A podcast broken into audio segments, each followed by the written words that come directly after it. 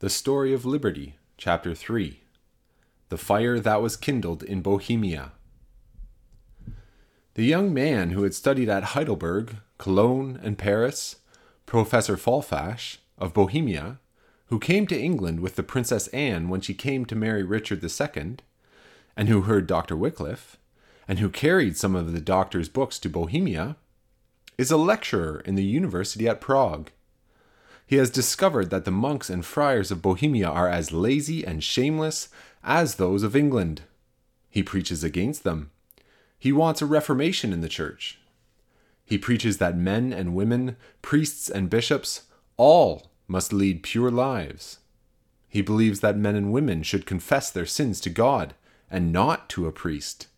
That forgiveness for sin means something more than words spoken by the priests that absolution is something more than kneeling before a confessor's box and having a few drops of holy water sprinkled on the head from a sponge tied upon the end of a rod in the hands of the priest.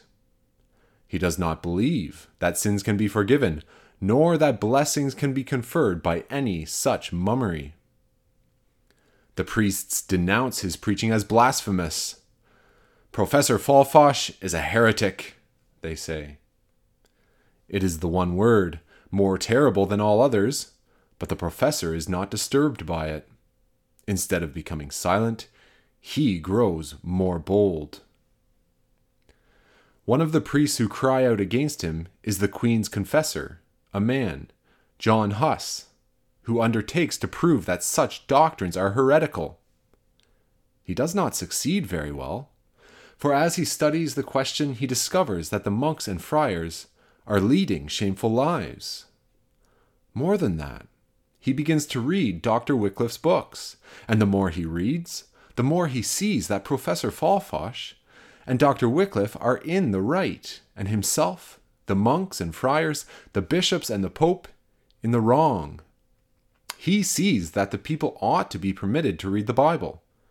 He preaches as he thinks. He's eloquent, learned, sincere, and earnest and people flock in crowds to hear him.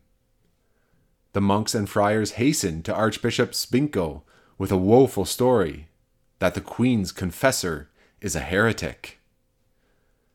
The archbishop is an ignorant man. Archbishops and bishops are not always appointed because they are learned or eloquent, but for other reasons. The people call the archbishop a dunce and say he is an ABC archbishop indicating that he knows little more than the alphabet. The archbishop determines that the young priest, although he is confessor to the empress, shall be disciplined. But the king protects him and appoints him elector of the University of Prague. The archbishop, in great wrath at being thus interfered with, sends word to the pope at Rome, for those are the days when the church has two heads, one at Rome, one at Avignon the Pope sends back word that the rebellious priest must not be permitted to go on. Especially is he commanded not to preach in a language which the people can understand. He may preach in Latin, but not in Bohemian. It is not so easy to stop John Huss, however, for the king is his friend and cares not for priest or pope.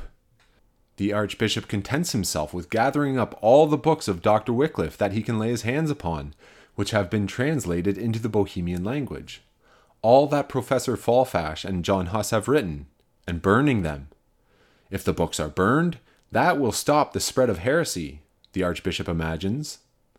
The king compels the archbishop to pay for the books. This, in turn, makes the pope angry, and he issues orders to the archbishop to stop all preaching in Prague to inform the people that they can no longer have absolution granted them by the priests. The Pope will let the people know that he is supreme. The king, however, is not disturbed by the order, but directs the priests to go on with their preaching. The action of the king emboldens Professor Faulfash and John Huss, who send letters to the mayors of cities all through Bohemia to resist the demands of a corrupt and wicked priesthood. This makes the Pope exceedingly angry, and he orders the two men to appear at Rome and give an account of their doings. But they do not obey, for they know that there is a strong prison in Rome for such heretics as they, the castle of St. Angelo. Sigismund is Emperor of Germany. He wants a council of the cardinals and other prelates of the church called to see if the church cannot be united under one pope. The two heads are tearing each other fearfully. When the cardinals meet in council, they double up their fists, take one another by the throat, and have just such rows as the common people indulge in upon the streets and in the beer shops. The popes have stirred up wars, and armies are marching, and battles are fought, for no one knows what.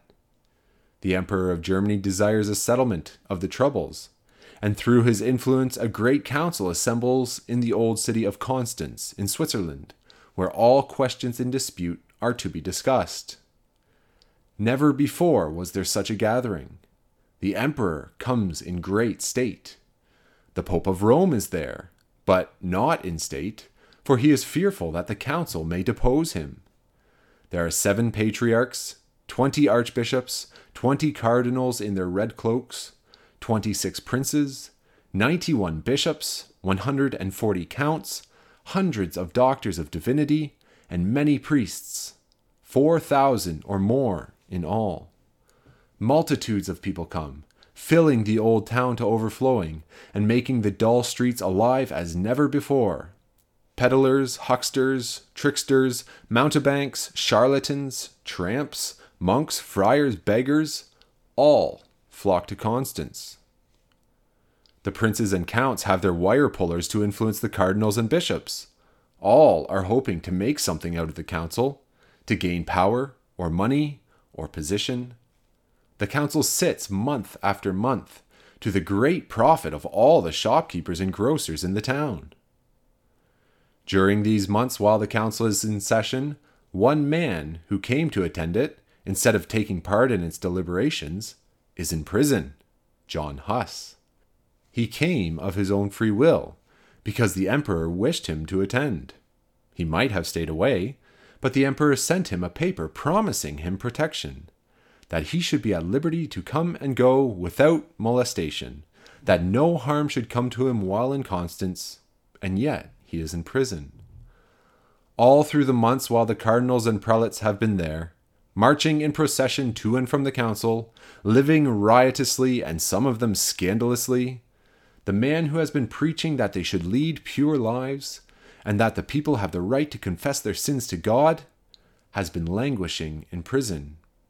How happened it when he had the emperor's promise written out on parchment? Because the pope claims to be superior to the emperor.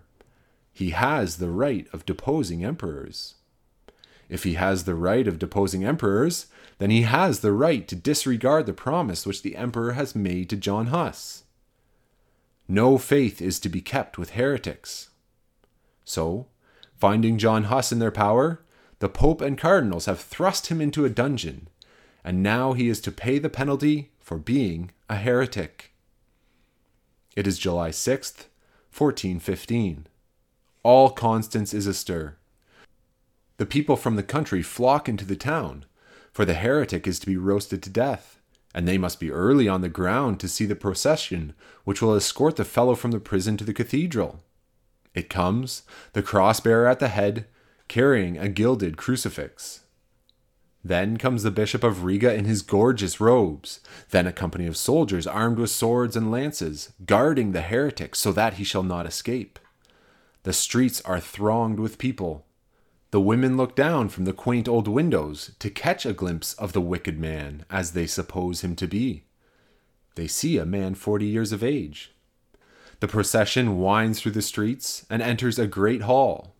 The emperor is there, wearing his golden crown and seated in a royal chair. At his right hand stands the Duke of Bavaria, holding a cross. At his left hand is the governor of the castle of Nuremberg with a drawn sword. Around are cardinals and archbishops, bishops, priests, monks, and friars, and a great multitude of people.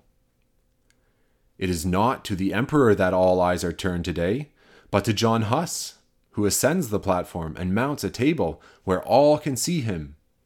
He does not return the gaze, but kneels and clasps his hands and looks up to heaven. The soldiers file away. The bishops, cardinals, and prelates take their seats in the council. Bishop Landinus ascends the pulpit to preach a sermon from the text Shall we continue in sin? Heresy, he says, is a great sin, one of the greatest a man can commit. It destroys the church. It is right for the secular magistrate to destroy those with whom it originates. Turning to the emperor, the bishop thus addresses him It will be a just act, and it is the duty of your imperial majesty, most invincible emperor, to execute this stiff necked heretic, since he is in our hands, and thus shall your majesty attain an immortal name, with old and young, so long as the world shall stand, for performing a deed so glorious and so pleasing to God. The bishop comes down from the pulpit, and Orator Henricus takes his place. You are to weigh this matter well, he says to the council. You are not to rest till you have burned such a sturdy heretic, one so stiff necked in his damnable error. Then a bishop reads the charge against Huss. You have disobeyed the Archbishop of Prague. You teach that there is a holy Catholic Church other than that of which the Pope is the head, a community of all the faithful ordained of God to eternal life, which is heretical I do not doubt, Huss replies, that there is a holy Christian church which is a community of the elect, both in this world and in the other world. Hold your tongue! After we get through, you may answer, says Cardinal von Kamerack. I shall not be able to remember all the charges. Silence! The Archbishop of Florence shouts it. John Huss drops upon his knees and lifts his hands toward heaven. If they will not hear him, there is one above who will. O God, I commend my cause to thee. The reading goes on. He has taught that after the words of consecration have been pronounced over the bread, it is still natural bread, which is heretical. I have not so preached. Silence, heretic! He has taught that a priest polluted with deadly sins cannot administer the sacrament of the altar, which is heretical. I still say that every act of a priest laden with deadly sins is an abomination in the sight of God. Ah, that is a home thrust. Bishops, archbishops, cardinals, and priests who are living with women to whom they have not been married never will forgive the heretic for saying that. The last charge is read. He has contemned the Pope's excommunication. I have not. I have appealed to him, sent messengers to plead my cause before him, who were thrown into prison. I came to this council of my own free will, with a safe conduct from the Emperor. John Huss turns towards Sigismund and gazes calmly and steadily upon him. I came in the full confidence that no violence should be done me, and that I might prove my innocence. The emperor grows red in the face, for he knows that John Huss came of his free will. He knows that the safe conduct which he gave has been taken away from him. He knows that ten thousand swords would leap from their scabbards, and a thousand spears would gleam in the sunlight in Bohemia, to protect the man who is gazing so calmly in his face. With shame and confusion, he sits there with downcast eyes. Everybody can see the reddening of his cheeks. Huss has had no trial, but an old bishop stands up and reads his sentence. He is to be burned to death. Once more, the prisoner kneels and prays Lord God, pardon my enemies Thou knowest that I have been falsely accused and unfairly sentenced. I pray thee, in thine unspeakable mercy, not to lay it to their charge. The bishop smiles scornfully. The heretic is praying God to forgive them, as if they had done or could do anything wrong, as if his prayers were of any account. They degrade him from the priesthood. A bishop's robe is thrown over his shoulders. This is in derision. Confess your errors and retract them before it is too late, says one of the archbishops. He makes no reply to them, but turns to the people. The bishops want me to retract, but if I were to do so, I should be a liar before God. Silence, you stiff necked and wicked heretic! They place a chalice in his hands and then take it away. O thou cursed Judas, we take from thee this chalice, in which the blood of Christ is offered for the remission of sins, they say. There is no blanching of his cheeks. Confiding in my God and Saviour, I indulge the hope that he will not take from me the cup of salvation, and I trust that I shall drink of it this day in his kingdom. Huss replies. Greater than emperor, pope, or archbishop is John Huss, standing there beneath the vaulted roof of the old hall. None so calm, so quiet, so peaceful of heart as he, soon to be one of liberty's great sons. None so shamefaced, so insignificant as Sigismund, Emperor of Germany. One word from his lips would set the prisoner free, but his craven heart has yielded to the demand of those who are thirsting for the blood of Huss. They have made him believe that he is not obliged to keep faith with a heretic. Yet he knows that he is committing an act which, ever as he recalls it, will redden his cheeks with shame. Let him be accursed of God and man eternally. In all the assembly of prelates there is not a kindly face, no look of pity. I am willing thus to suffer for the truth in the name of Christ. They place a paper cap upon his head, a mock crown, with figures of devils upon it, and this inscription This is a heretic. Give him over to the beadle. The emperor speaks the words, which one day will come back to trouble him.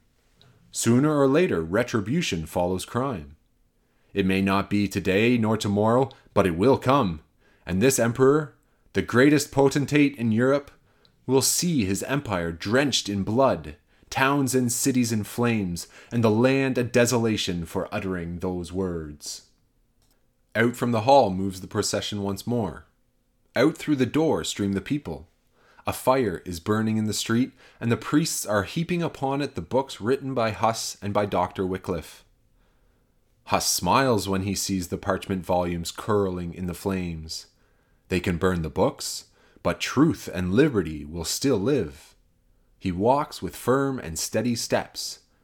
None of all the thousands around are so happy as he. The bishops are astonished. He goes as if on his way to a banquet, says Bishop Silvius. Through the streets where the people throng the sidewalks and look down from the windows of the lofty buildings, moves the procession, out to the place where he is to be burned. What is it that Huss is saying? I will extol thee, O Lord, for thou hast lifted me up, and hast not made my foes to rejoice over me. It is the thirtieth psalm. They can burn his body, but what of that? His body is not him. Do not believe, he says to the people, that I have taught anything but the truth. No trembling of the lips, no whitening of his cheeks. He is going to testify to the truth. Why should he fear? Truth and liberty are eternal and will live when emperor and pope have passed away. Truth makes men free, and it will be glorious to die for freedom. The faggots are piled around him, bundles of dry sticks. The executioner stands with his torch. Renounce your error! shouts the Duke of Bavaria. I have taught no error. The truths I have taught I will seal with my blood. Burn him! The executioner holds his torch to the faggots. What is it that the people hear coming from that sheet of flame? Glory be to God on high, and on earth peace, good will toward men. It is the song which the angels sung above the pastures of Bethlehem. And this We praise thee, we bless thee, we worship thee, we glorify thee, we give thanks to thee for thy great glory. It is the Te Deum Laudamus. The smoke blinds him, the flames are circling above his head. Yet the voice goes on Thou that takest away the sins of the world, have mercy on me. The flames wrap him around, his head falls upon his breast. The fire does its work, and a heap of ashes is all that remains. The executioner gathers them up and casts them into the river. The winds and waves bear them away.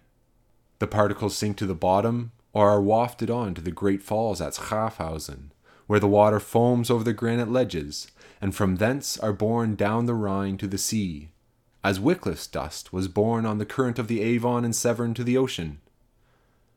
The priests and bishops and pope have got rid of John Huss. Have they? By no means. It is only the beginning of their troubles with him, for the people of Bohemia resent his death. It is the beginning of a terrible war which lasts many years and drenches the land with blood. The cardinals and archbishops do not forget that the man whom they have burned to death was made a heretic through reading Dr. Wycliffe's books. The doctor has been dead a long while, so they cannot burn him, but it will be some satisfaction to let the world know what they would do to the doctor if he were only in the flesh and they issue an order to dig up the bones and burn them. We have seen how it was done. Though the monks have burned John Huss and the bones of Dr. Wycliffe, they have not put a stop to their preaching. Do words spoken in behalf of truth and justice and liberty ever die? We shall see, by and by, after a hundred years have rolled away, how a poor boy, so poor that he will wander through the streets and sing for his breakfast, which the kind hearted people will give to him. How he will hear Dr. Wycliffe and John Huss speaking to him across the centuries. We shall see what a mighty work he will do for truth and liberty.